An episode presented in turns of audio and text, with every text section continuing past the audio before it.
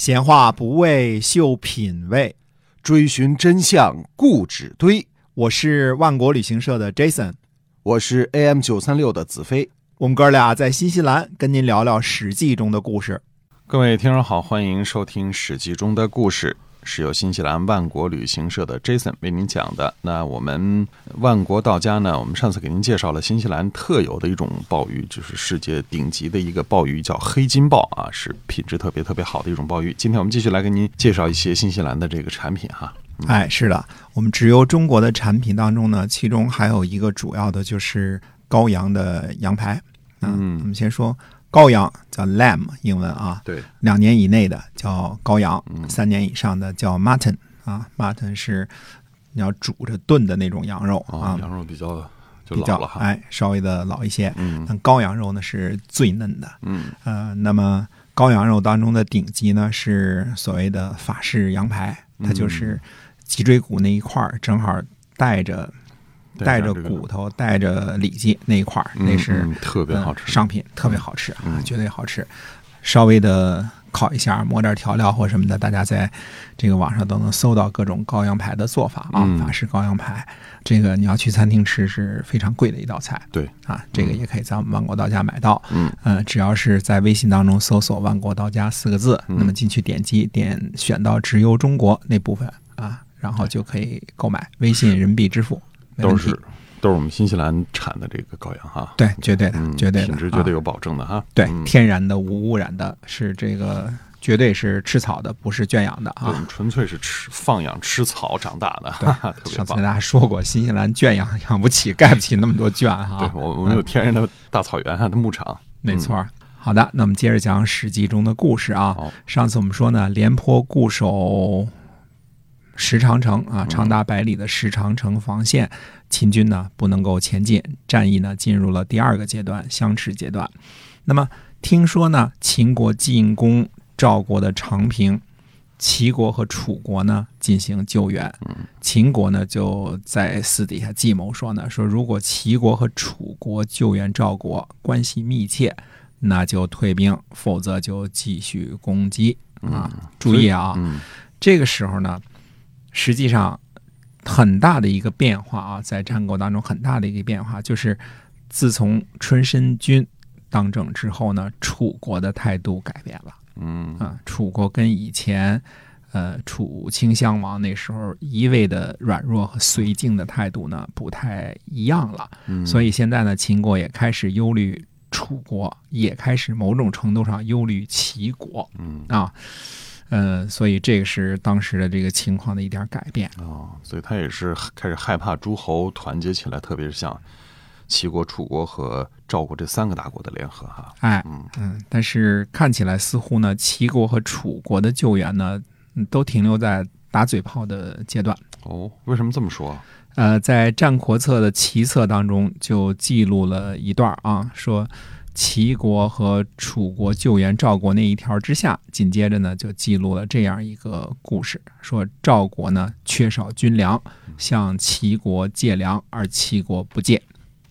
那么齐国的大臣周子就对齐王建说呢，不如借粮给赵国，让赵军呢打退秦军，否则秦军就不会撤退，那就中了秦国的计。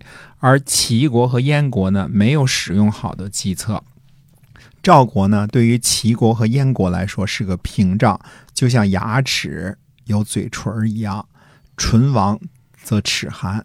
今天呢赵国灭亡，明天就该轮着齐国和楚国了这是当时周子向齐王建进谏说的这么一段话。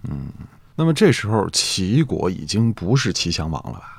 对，我们这个前边有一点需要补充的啊，就是大约是在公元前265年，齐国的这个齐襄王呢卒，那之后呢继位的是叫做齐王建。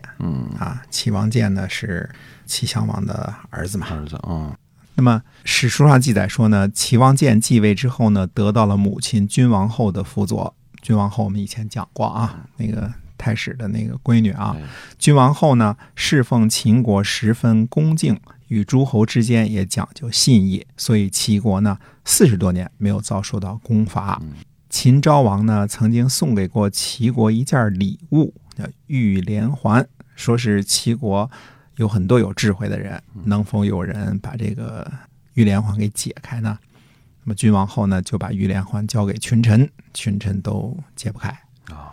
看来这个是秦昭王要给齐国出个难题哈，小难题。对，那么最后呢，君王后呢就拿起铁锥，把这玉连环给砸了。就辞谢齐国使者说呢，说我们很恭敬的给解开了。其实这其中是这个解开呢，它是人家秦国说的是你得用巧的方式给它一环一环给套下来解开，你不能破坏它啊。但是它这样也算解开了，对吧？铁锥就暴力解开，暴力解开了啊。看来这个君王后还是有些手段的，应该是为齐国做了不少贡献啊。哎，可是呢，在这个颂扬声中啊，我们看到，因为也要看到什么事情呢？在历史上啊，君王后大家都是很赞扬这个君王后这个人的啊，说他很有成就啊。但是我们应该看到其中是什么呢？恭敬的侍奉秦国，对诸侯都讲究信义，这固然是君王后的优点。但是缺点却是呢，君王后没有刚性，虽然可以做到自保，谁都不得罪，可是齐国呢也失去了作为东方大国应该有的担待。本来齐国是可以作为韩赵魏的坚强后盾的，但是齐国的君王后呢却选择了谁都不得罪，恐怕齐国不借粮食给赵国也是这种中立政策的反应。那么六国之间很难达成协调统一、相互合作团结，这个很可悲哈。那么赵国都到了去齐国借军粮的地步，真的他们那么缺粮吗？哎，粮草先行啊，大军未动，粮草先行啊。廉颇呢，一开始的时候就率领了20万人马进驻上党，不排除呢原来还有在上党的部队，也附近的部队也跟着进去啊。还有什么呢？还有后来的增援部队。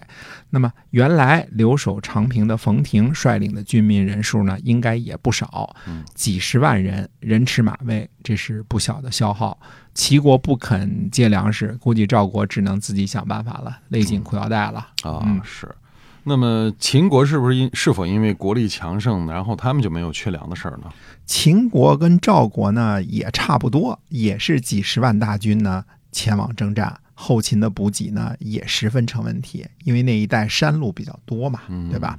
那么关键是运输困难啊，几10万人的口粮也不是个小问题。对，那么空仓岭，我们就是现在研究知道的这个廉颇的第一道防线啊。在高庙山出土了明万历34年的有一个碑文，上面叫做《空仓岭建成记》。这个碑文上面说呀，说高平和沁水附近有山叫空仓岭。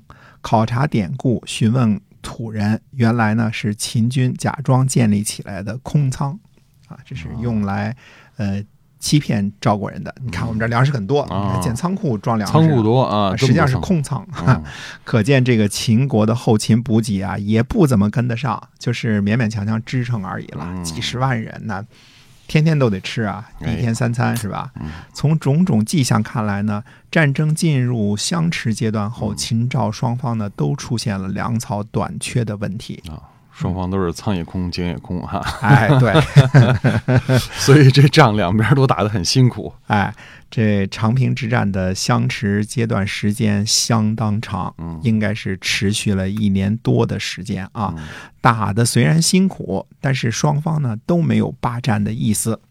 秦国呢需要克服一下大老远运粮草的问题，赵国呢自己也得想办法解决吃饭的问题。不过呢，最先熬不住的呢是赵王，因为他想讲和了。